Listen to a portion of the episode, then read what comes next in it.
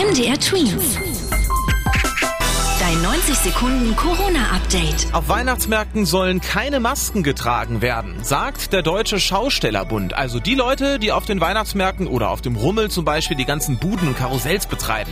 In Fußgängerzonen würde in Deutschland auch keine Maskenpflicht gelten. Darum soll es auf einem Weihnachtsmarkt draußen und mit genug Abständen auch möglich sein, ohne Maske herumzulaufen. Momentan stehen wegen der ständig steigenden Corona-Zahlen viele Märkte vor dem Aus. Bei uns in Deutschland werden aktuell gerade deutlich mehr Menschen geimpft als noch vor ein paar Tagen. Das Robert Koch Institut RKI hat das jetzt festgestellt. Ein Großteil der neuen Impfungen sind die sogenannten Booster, also Auffrischungsimpfungen. Alleine gestern wurden 368.000 Menschen in Deutschland geimpft. Das sind zum Beispiel mehr Leute als Städte wie Halle oder Erfurt Einwohner haben. Viele Menschen befürchten strengere Regeln für sie, wenn sie sich nicht impfen lassen. Dazu kommt, dass viele sich auch einfach schützen wollen. In China ist man unterdessen besonders streng, was neue Infektionen mit Corona angeht. Dort werden kurzerhand ganze riesige Wohnblöcke und Einkaufszentren schlicht abgeriegelt, auch wenn es nur wenige neue Fälle gibt. So passiert in der Millionenstadt Peking.